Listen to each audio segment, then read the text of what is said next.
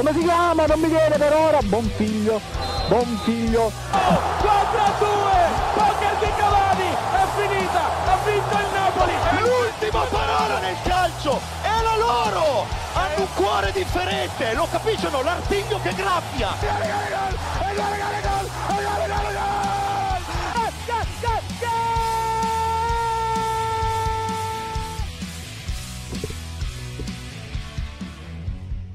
Ed è un buon pomeriggio, un caloroso saluto, una gaudiosa giornata, cari amici ascoltatori Goal Speaker. Benvenuti a questa nuova puntata di lunedì 30 di maggio. Io sono Marco Cangelli e ho l'onore quest'oggi di avere qui al mio fianco degli ospiti veramente eccezionali perché ho qui e posso dirlo con emozione il ritorno di Gigi Mazza sui microfoni radio statale. Ciao ragazzi, è sempre un piacere ritornare qui ad un programma che posso dire è splendido per, per citare.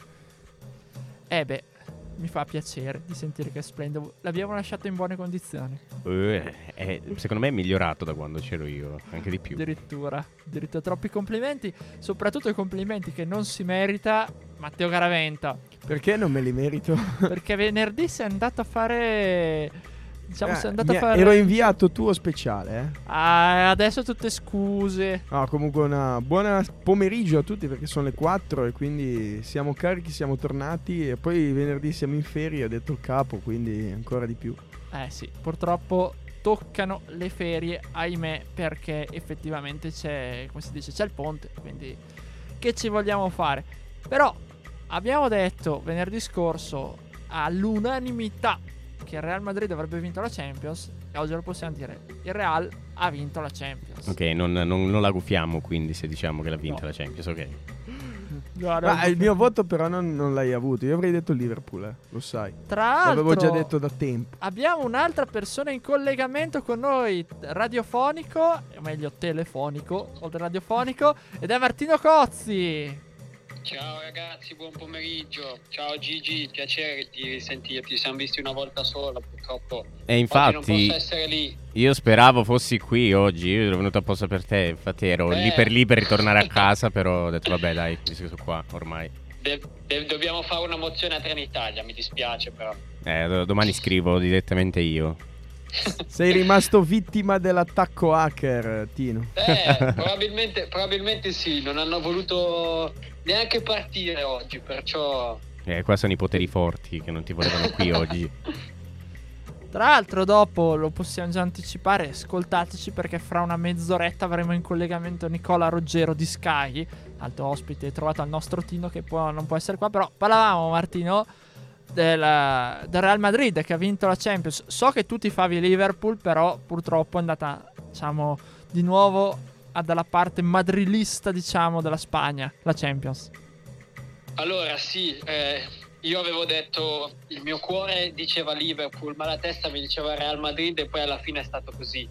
Eh, sinceramente io ho, sempre, ho solo una considerazione da fare in merito a questa partita qua e ma l'ha spiegata bene anche Ancelotti il portiere ha parato, l'attaccante ha segnato e noi abbiamo vinto eh, credo che sia molto semplice, molto, cioè a volte noi rendiamo il calcio una cosa troppo complessa e semplificare ci può solamente aiutare. Adesso no, non, questo non vuol dire che il Liverpool demeritasse di perdere, però abbiamo visto che il Liverpool ha fatto 20 tiri, il Real ne ha fatto uno e ha segnato e ha vinto la coppa, quindi ehm, questa forse è un'ulteriore conferma del fatto che il calcio non è proprio una scienza esatta, esistono diversi modi di vincere, però poi, come si dice, eh, chi vince ha ragione e chi perde poi spiega. Eh beh, effettivamente sì, anche se Martino, diciamo che il Real ha impostato giustamente la gara in quella maniera, giocando un po' in maniera catenacciare, sfruttando poi quella che è la velocità di Junior Vinicius. Sì, assolutamente, perché mm, cioè, sostanzialmente Ancelotti l'ha detto bene. Ehm, se noi lasciavamo spazio a, alle spalle poi loro, poi loro, ci infilavano. E quindi Real è stato bravo, è stato concreto, è stato compatto a non lasciare, a non lasciare spazi. Perciò gra- grande giocata del Real sicuramente, mi dispiace un po' per il Liverpool perché insomma ehm, dopo la scortatura del, eh, del campionato perso l'ultima giornata ci poteva stare vincere la Champions per, non dico migliorare la stagione perché è stata comunque una stagione clamorosa eh, perché insomma eh, è arrivato eh, in fondo in tutte, le, in tutte, le, competizioni alle quali ha partecipato ne ha vinte solamente due però ecco ehm, poi si riduce sempre all'osso cioè chi, chi vince poi ha sempre, ha sempre ragione. Effettivamente è proprio così. E volevo chiedere quindi a Gigi se ci sono delle colpe però del Liverpool, perché è vero, Courtois straordinario l'altra sera, ha parato tutto il parabile, però obiettivamente se chi non vince deve spiegare, il Liverpool non è riuscito a metterla con tutte le occasioni che hanno avuto. Guarda, a livello di squadra sicuramente il Liverpool è un esperto di queste partite, non possiamo dire che è l'ultima della classe ad esserci arrivato in una finale di Champions, però a differenza del Real eh, come è successo già nello scontro di qualche anno fa, tra, sempre tra Real e Liverpool, non è entrato con la stessa testa il Real. Questa finale è molto più della, della scorsa perché si vedeva, c'era, c'era la voglia sicuramente di provare a vincerla, ma non la consapevolezza di poterla vincere, che sono due cose differenti. Secondo me Real aveva sicuramente un allenatore che, come lui l'ha semplificata così, dice noi abbiamo segnato, il portiere ha parato, penso che Klopp non l'abbia messa su questo piano qui come l'ha messa Ancelotti che secondo me ha fatto la differenza la minima, non tantissima ma questa è una minima differenza che, che ti fa alzare un trofeo oppure no. Ecco Matteo, in parte ha pagato se vogliamo la mancata Premier eh, proprio arrivata alla fine diciamo, proprio averla persa nei minuti finali a favore del Manchester City. Beh diciamo che secondo me il Liverpool ha fatto una grande stagione perché ha giocato tutte le partite disponibili come sappiamo. È mancata la ciliegina sulla torta o la ciliegiona, diciamo un po' anche così perché tutto sommato arrivare in finale di Champions e perderla così eh, lascia un po' di, di, amaro in bocca, così come anche il campionato, perché praticamente al 75esimo avevano la chance di vincerla perché la Stone Villa stava facendo il risultato all'Etihad e loro vincevano in casa col Wolverhampton, poi è andata come è andata, lo sappiamo, ma perdere la Premier per un punto, perdere la finale di Champions 1-0 dopo che hai vinto l'FA Cup e la Coppa di Lega ai rigori, diciamo che è, una, stata una grande stagione ma poteva essere straordinaria, ecco.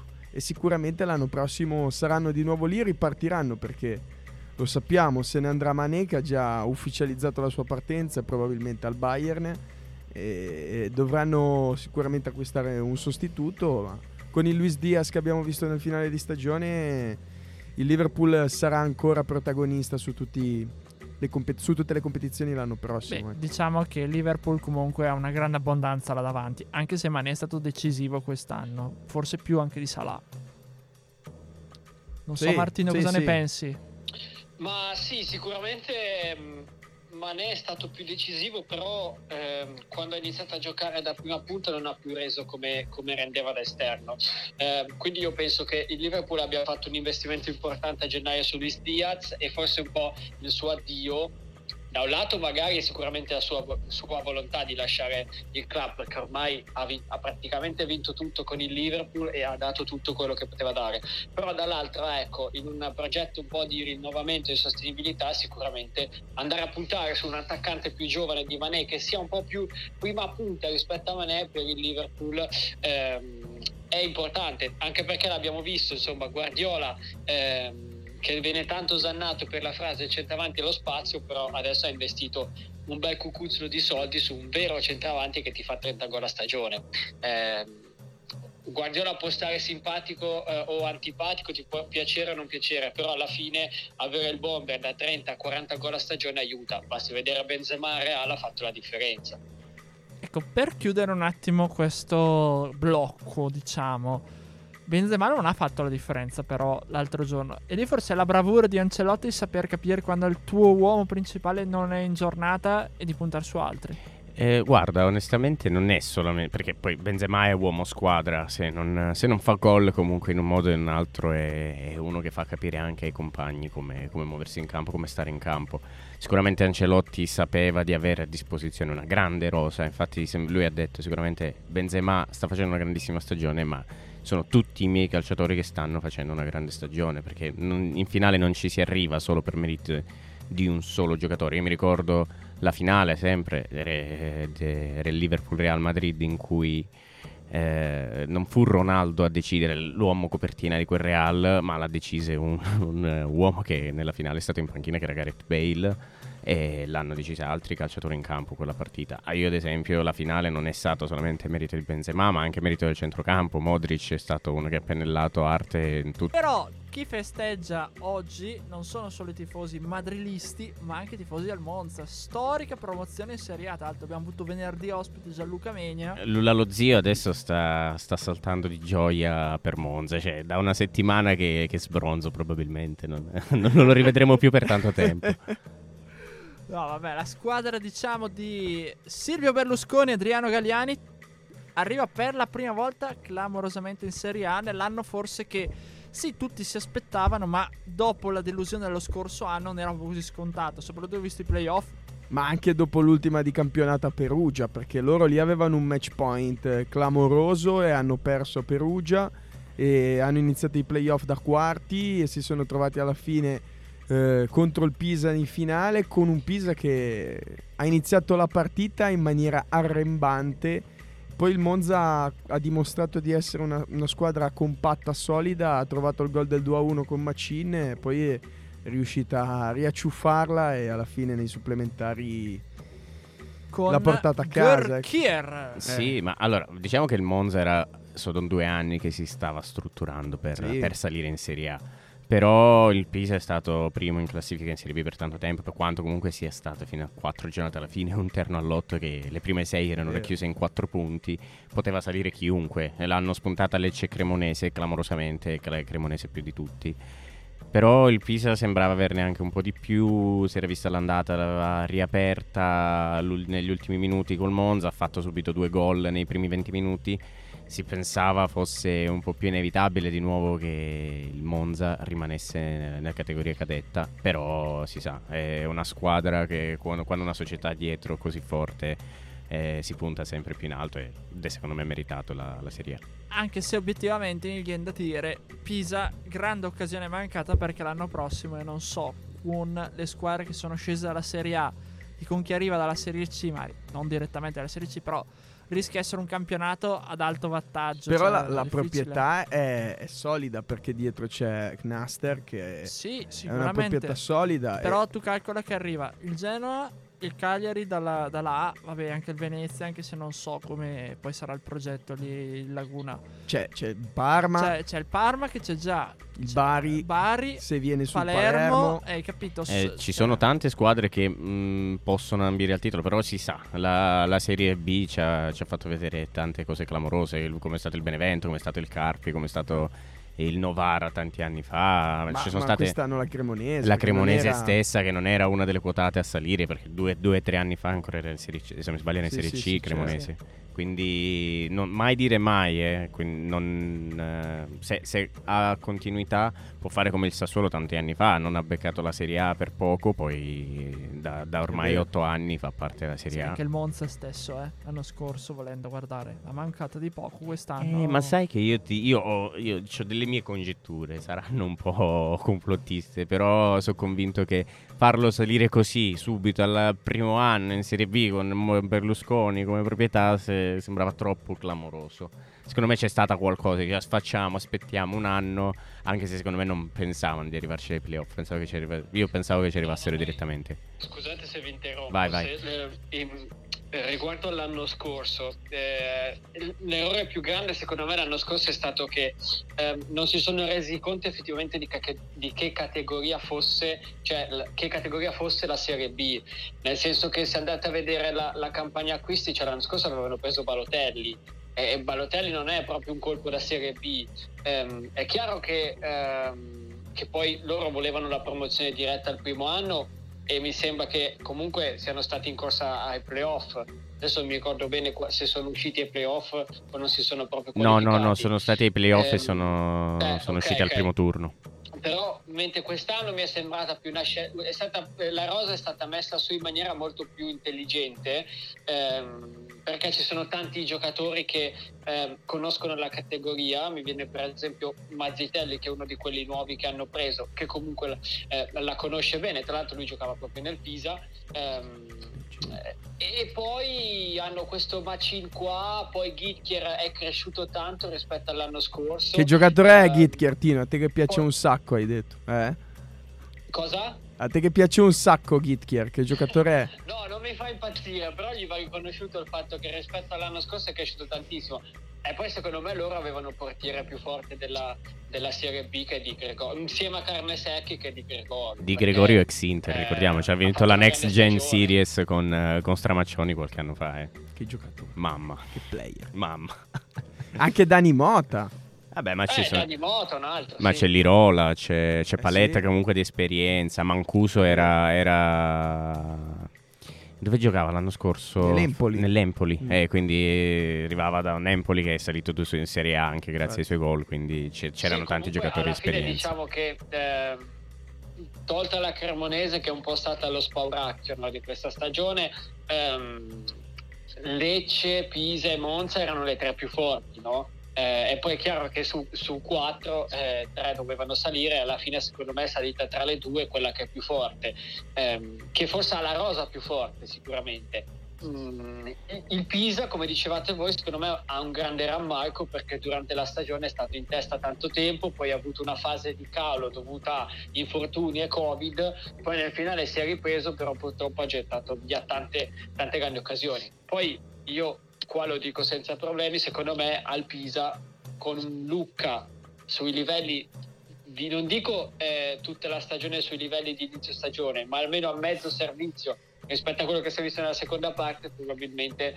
sarebbe anche passato come seconda. Non prima perché il Lecce obiettivamente aveva un attacco che era tre volte più forte, però comunque non ha niente da invidiare, anche perché Torre Grossa, insomma, eh, sappiamo tutti che attaccante è, abbiamo visto cosa sa fare. Ma tu ce l'hai con Lorenzo Lucca, eh? Puoi dirlo. No, io non ce l'ho, non ce l'ho, non ce l'ho ragazzi, però è, è, è obiettiva, cioè questa cosa è molto obiettiva, basta Eh. guardare eh, i dati, ha fatto un grande inizio di stagione, è stato messo sul piedistallo come se dovesse essere lui l'uomo che ci avrebbe portato al mondiale, poi tra un infortunio si è un po' perso anche lui, alla fine è arrivato a fine stagione che non ha fatto bene obiettivamente nella seconda, nella seconda metà, eh, però gli va, gli va comunque riconosciuto il fatto che fosse il suo primo anno di Serie B e che ha tantissimo, te- è giovane, ha tempo per crescere, spero che l'anno prossimo gli venga data un'opportunità in Serie A, Eh, indipendentemente... Beh, c'è da dire che eh, Luca è stato venduto tra novembre e dicembre a Inter, Milan, Atletico Madrid, Bayern Monaco, la nazione italiana l'aveva già portato al mondiale, era già, eh, secondo me stava- lo stavano già sovraccaricando ed era troppo, eh, ma troppo, quello troppo che dico presto. io Gigi, giusto quello che dici tu,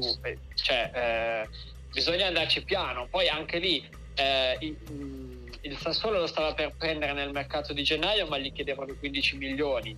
Cioè io capisco Ma ha preso tutto, Luca Moro. È un gran prospettivo, però Eccolo lì che arriva Luca Mora arriva, dal arriva, arriva la Eh cheat. no, ma è giusto però quello che dice Teo alla fine. Cioè Luca Moro l'ha preso per 3 milioni. Eh, Beh, volevano pre- lo, lo- lo- lo definivano il nuovo Scamacca, anche se ancora il vecchio Scamacca non so chi sia, però mi faceva strano perché dicevano o Scamacca o Luke. Eh, Ma vabbè. Tino, l'anno prossimo come la vedi tu la B? Ma perché? Perché? Cioè, eh, l'anno prossimo sarà bella. eh, una squadra che non avete detto è il, Mo- è il- Modena. Il Modena è una proprietà fortissima, eh, ambiziosa. eh, e secondo me il Modena sarà una squadra molto tosta. Adesso non vi dico che arri- farà secondo me un campionato sulla falsa riga del Perugia di quest'anno. Cioè che arriva lì, se la può giocare per zona playoff, ovviamente poi magari non li vincerà perché le altre sono più forti, però eh, è, bella, è, bella, è bella competitiva. Eh beh, ma poi con, con il una- Parma di mezzo non credo che salga il Modena perché gli emiliani non ce la farebbero a vedere Parma e Modena insieme in Serie A, secondo me. E Cremonese, No, E. Cremonese. e Sassuolo e Bologna, tutta Eh, l'Emilia tutte Romagna. l'Emilia Romagna ormai se ne stanno in Serie A.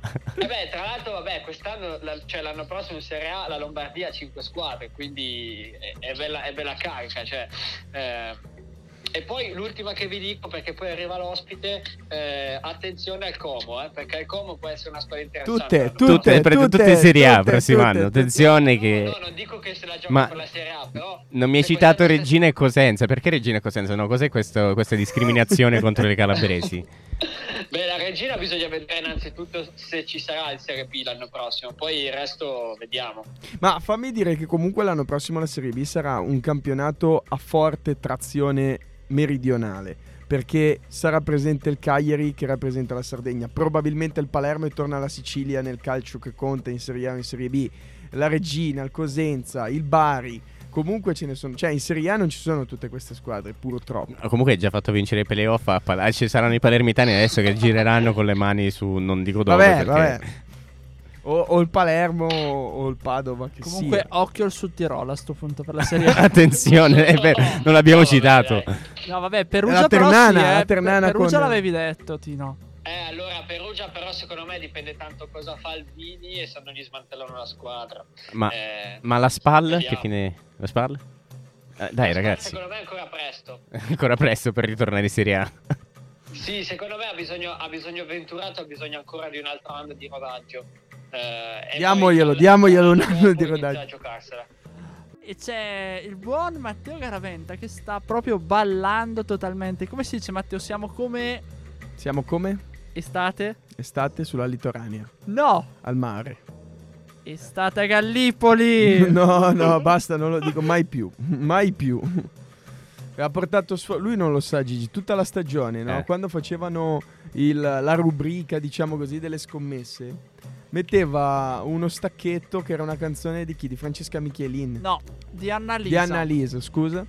E, e sembrava, sai quelle canzoni da estate a Gallipoli, no? ok, Le spiagge. state a io Gallipoli. tutte le volte dicevo sta cazzo di battuta qua e il Genoa è retrocesso. Aia, aia. Gua- guarda, io non so, io controllerei casa tua ogni volta che torno a casa. Magari c'è, c'è il buon Teo qui che ha... No, ha portato fortuna estate a Gallipoli, però, eh. Eh, Un po' meno a è, Catanzaro, è salito il Lecce, purtroppo. è salito il Lecce, è stata Gallipoli, quindi ci sta. Eh, esatto. Quindi, eh, guarda, eh, il prossimo, prossimo anno prova a fare qualcosa che so, estate soverato, una cosa del genere. Così magari... Estate a Catanzaro Lido. A Catanzaro Lido, magari forse il prossimo anno, anche se i Catanzaresi sopra con Catanzaro Lido non si vedono, quindi già meglio soverato che quelle zone loro.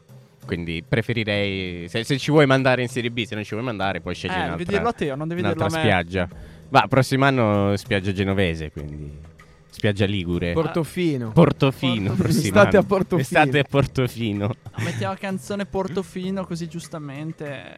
Tra l'altro Palermo che l'abbiamo detto prima ha vinto con eh, la Feralpi Salò all'andata 3-0 ieri ha pareggiato forse ma Non, eh, ti giuro, non so il risultato della partita. 0-0 ero, ma non cambiasse molto ero in lutto io a livello personale. perché Padova ha vinto in casa al 97esimo col Catanzaro ufficialmente hanno segnato 98esimo, quindi ancora di più per far male, perché erano 7 minuti di recupero, hanno segnato 98esimo per farci male ancora di più, capito? E sì, ieri sera c'è stata disfatta il Catanzaro a Padova, perso 2-1 in eh, vantaggio, primo tempo. tra l'altro mi di Sunas. segnala dalla regia che il Palermo ha vinto comunque 1-0 Sì, ha vinto Feralpi. 1-0. Ah, ha vinto 1-0. Ah, giusto perché era- il risultato era in bilico, quindi era meglio metterlo, metterlo al sicuro. Chiedo, scu- chiedo scusa agli amici di Salò, per, eh, però io credo fortemente, come dicevamo prima, appunto, che il Palermo possa essere una delle più papabili a s- prendere questa finale e ritornare nella serie cadetta. Eh, infatti, tra l'altro, bisogna anche dire che pare notizie voglie che eh, ci sia di mezzo anche il- l'emiro del Manchester City che voglia acquistare il Palermo. Me lo immagino l'estate a Palermo che si mangia la granita siciliana con, con la Premier League eh, tra le braccia. Eh, beh, tra l'altro, mi insegna addirittura gol di Brunori, Mm, sì. che non è Brunori Sass. No, non è Bruno Risas, no, e confermo. Abbiamo un ospite, ve l'avevamo promesso, ve l'avevamo annunciato e abbiamo in collegamento telefonico con noi Nicola Roggero, telecronista di Sky. Buongiorno, buongiorno a tutti. E io direi di partire perché siccome ti occupi principalmente di Premier League, ne abbiamo parlato anche prima di Liverpool e volevo chiederti un parere appunto sulla squadra sui Red Davis e in particolare in merito alla questione, diciamo che la Champions è andata ancora al Real Madrid e soprattutto che il calcio inglese, se vogliamo, un po' ha perso, perché comunque oltre a perdere la Champions in sé la modalità di gioco di Ancelotti ha fermato quello che è il tanto acclamato modalità diciamo di calcio inglese così offensiva come abbiamo visto tra l'altro mostrata al Liverpool sabato. Eh, intanto credo che a Liverpool ti abbiano squalificato perché parlare dei uh, sì, Red Davis Liverpool eh, aia, ti, ti alzano un bel cartellino, in questo caso proprio rosso.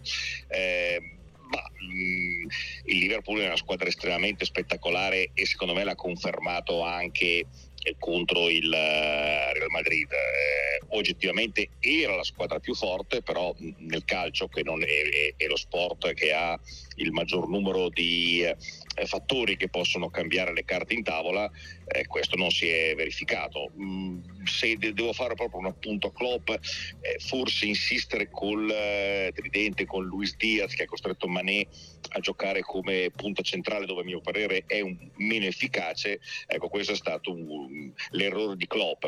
Poi va detto che eh, se, se, se il portiere avversario che è bravissimo, ma quella sera si esalta e fa una serie di, di, di parate strepitose, eh, il destino poi eh, rischia di andare eh, dall'altra parte quando il Real Madrid trova il contropiede della vittoria.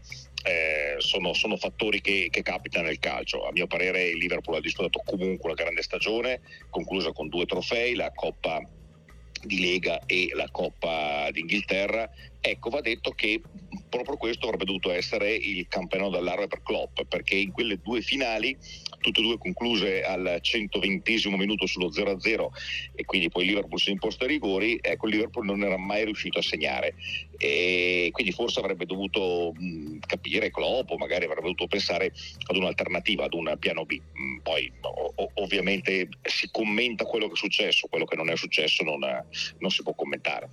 Beh, chiaramente. Chiedo scusa intanto ai tifosi del Liverpool perché mi sono obiettivamente confuso anche perché avevo in mente già la domanda successiva che riguardava invece appunto i Red Davis che sono il Manchester United e volevo chiederti quindi invece in merito qui una stagione un po' sottotono diciamo, soprattutto al subentro di Radnik che lascerà la squadra perché andrà appunto a fare il CT de- dell'Austria e non rimarrà nemmeno come consulente. Volevo chiederti anche qui se la scelta di puntare sulla consulenza e poi sulla panchina Radnik non fosse forse stata sbagliata all'inizio.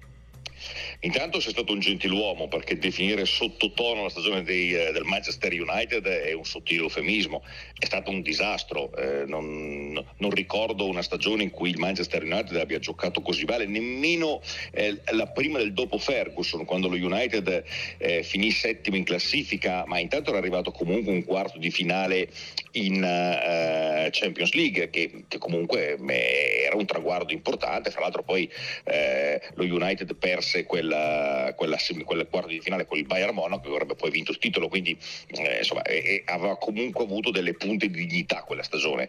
Eh, questa no, questa no, ehm, trovo che l'unica buona notizia sia appunto l'ultima, cioè che Ragnick non faccia più né l'allenatore né tantomeno il consulente, perché francamente le sue consulenze sono state semplicemente disastrose. È uno che per esempio a un certo punto ha dichiarato che eh, il futuro dello United doveva passare da Cavani.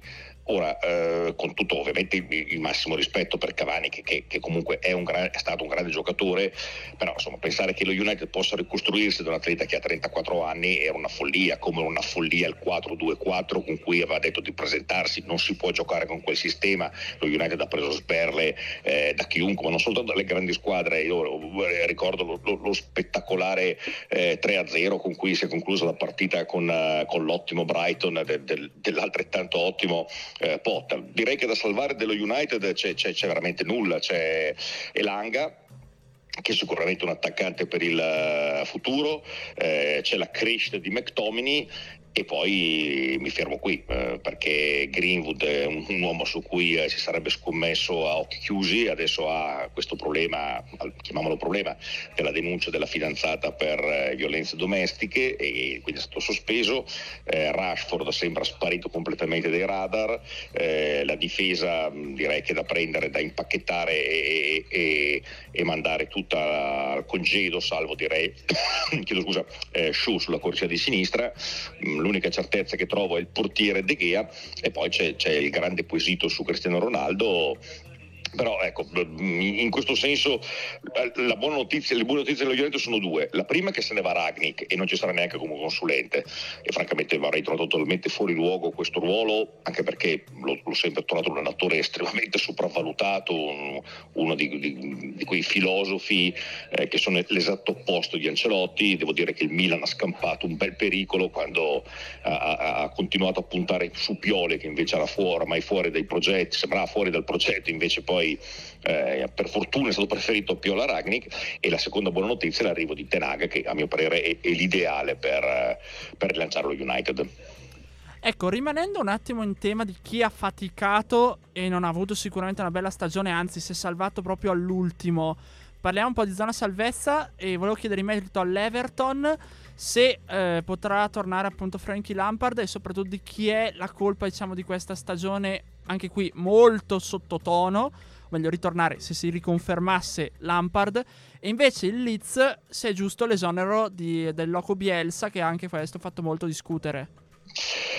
Ma l'Everton è, è, un po' il mistero della Premier League perché parliamo di un grande club, un club storico, un club che fra l'altro ha delle finanze generose, quindi può comunque arrivare a dei giocatori di, di, di livello, eppure è una squadra che da, da, da, troppi anni staziona nelle zone, quando va bene, nelle zone centrali di classifica, salvo qualche exploit che però risale essenzialmente ai tempi addirittura di Moyes, quindi parliamo di, di eh, oramai oltre eh, dieci anni fa.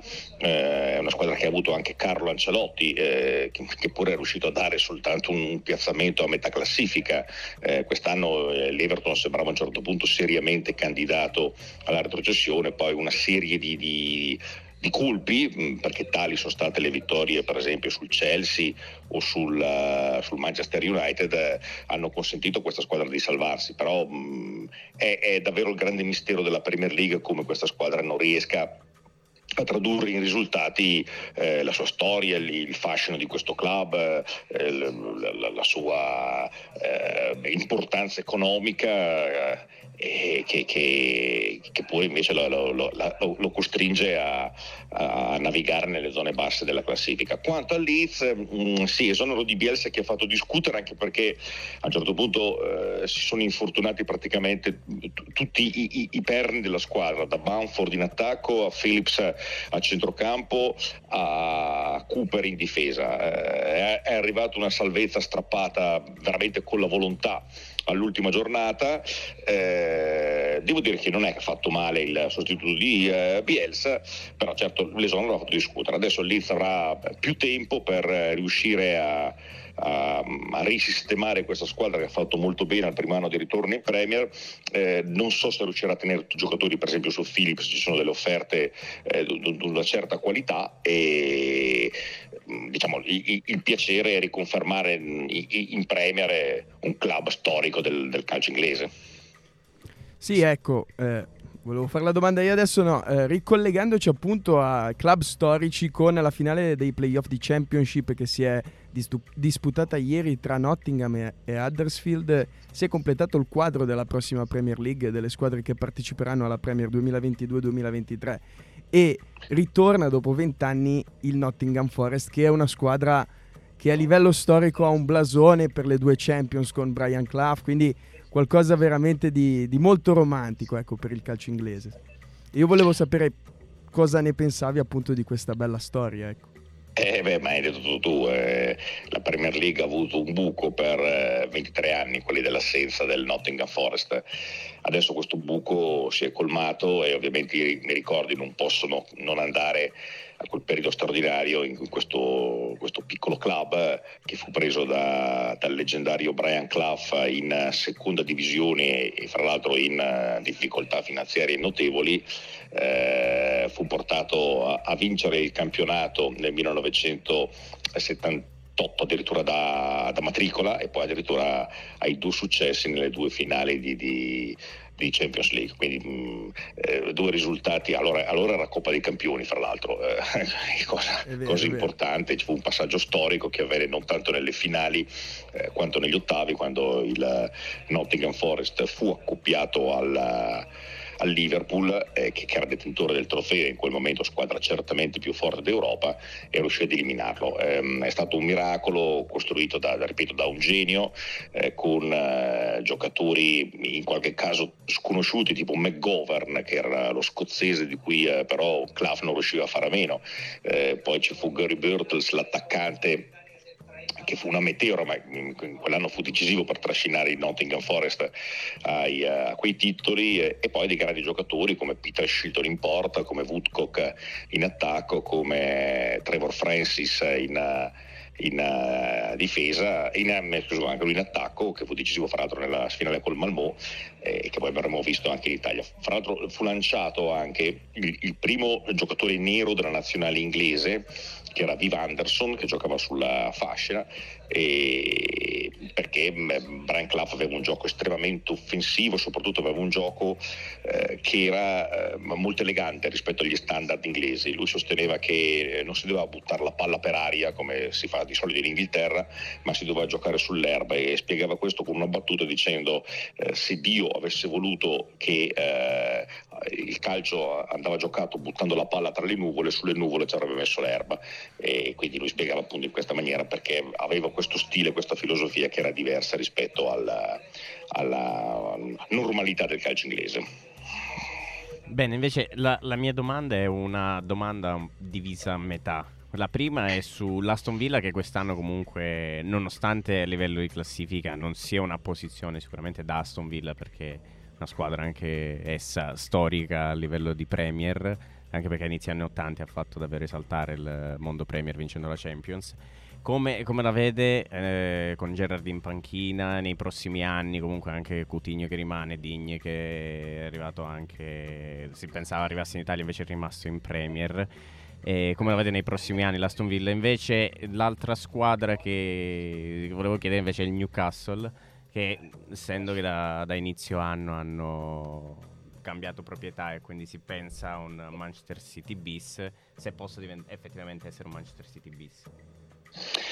Eh, dunque, in effetti la storia delle due squadre eh, si può accoppiare perché da, da, da, tanto tempo mancano dai vertici assoluti del calcio inglese. La Stone Villa poi eh, ebbe quel periodo strepitoso da, da, meravigliosa meteora che nel giro di, di, di, 12 mesi praticamente si prese tutto, si prese il campionato, si prese la Coppa dei Campioni, si prese la, la, la, Supercoppa europea e, e, e, poi tornò praticamente nella, nell'aurea mediocrità in cui stava eh, da tempo. Eh, anche lei ha fatto innamorare molti tifosi italiani mh, nel periodo degli anni Ottanta perché era uh, il, il, periodo in cui uh, ovviamente si poteva vedere poco il calcio internazionale e, e la Stovilla invece aveva fatto delle cose straordinarie appunto in quella incredibile stagione 80-81 per vincere il titolo in Inghilterra, 81-82 per vincere la, la, la, Coppa dei Campioni nella finale con uh, il, il, Bayern Monaco. N- non era una, una squadra con degli elementi formidabili. Eh, io ricordo Shu, che poi purtroppo è un infortunio che ne ha accorciato la carriera e sicuramente era forse il migliore, il centrocampista Cowens, che poi fu visto anche a Bari, eh, l'attaccante Peter With, eh, che anche lui fu un po' come Birtles, una meteora, eh, l'ala Morley, però insomma non, non, non, era una squadra straordinaria. Eh, Sono contento che sia rimasto Gerard perché, che sia Gerard perché Gerard aveva già dimostrato con i Rangers di essere un grande allenatore e lo sta dimostrando anche l'Aston Villa che ha avuto un finale di campionato davvero eccellente, ne sa qualcosa il Manchester City che si è preso una bella paura eh, nell'ultima giornata di campionato, una squadra fra l'altro molto britannica perché ha pochissimi stranieri, ha, ha degli elementi di, di molto molto interessanti e a mio parere avrà una, un bel futuro. Più o meno la stessa cosa si può dire del Newcastle, anche se qui le, le, le perplessità nascono dalla proprietà che di fatto è, è lo Stato dell'Arabia Saudita, uno Stato criminale eh, per, per, tante ragioni, per la mancanza di rispetto dei diritti umani, diciamo di, di, di qualunque diritto eh, sia normalità eh, in un paese democratico, eh, giudicando dal campo anche loro hanno un grande allenatore che è Diau eh, Eddie Howe eh, stava fatto dei miracoli con il Bournemouth, non solo perché l'ha portato dalla quarta serie alla Premier League, ma addirittura l'ha confermato in Premier League per diversi anni, con, con dei, dei, mezzi ovviamente eh, molto ridotti rispetto alle altre squadre. A mio parere l'allenatore giusto, già si è cominciato a vedere un cambio di passo nel Newcastle che in effetti ha finito a metà classifica quando eh, era, era ultimissimo quando lo prese Eddie Howe e certamente sarà una squadra da tenere d'occhio. Io faccio un'ultima domanda perché purtroppo il tempo stringe anche per noi e volevo guardare i vertici, soprattutto per l'anno prossimo, perché è vero che ha vinto il City quest'anno il campionato con eh, diciamo un punto sul Liverpool, davanti poi terzo posto per il Chelsea, ma attenzione per il prossimo anno Tottenham e Arsenal. Quindi volevo vedere come tu la pensassi, come la vedresti se possono lottare per il titolo queste due squadre che quest'anno hanno lottato per l'ultimo posto in Champions.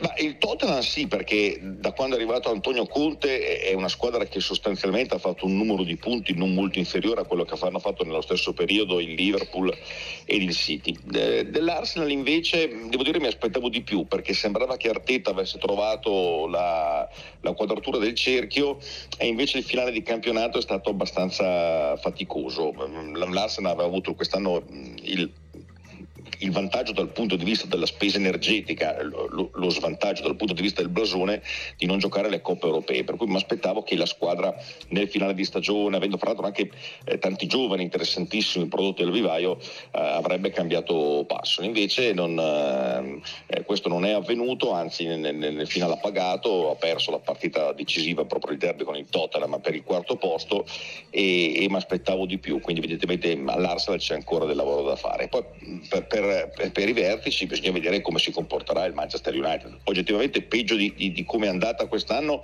è impossibile, quindi può soltanto crescere, però, però deve crescere non di tanto, di tantissimo. Beh, vedremo quindi. Io ringrazio quindi Nicola Ruggero per essere stato qui ospite con noi. Lo aspettiamo quando vorrà, chiaramente, per tornare appunto a parlare di Premier e non solo. Va bene, grazie, una promessa. E ringrazio quindi anche i miei colleghi, Luigi Massa. Ciao ragazzi, alla prossima. E Matteo Garaventa. È stato un piacere, un buon pomeriggio a tutti. E direi che noi ci vediamo venerdì. No, in realtà venerdì no perché è festa. Ci vediamo lunedì prossimo, quindi alle ore 16, sempre qui su Radio Statale. Un gol spettacolare! Un gol meraviglioso! Impressive! Impressive! Impressive! Come si chiama? Non mi viene per ora. Buon figlio. Buon figlio. 4 a 2! L'ultima parola nel calcio è la loro! Hanno un cuore differente, lo capiscono? L'artiglio che graffia!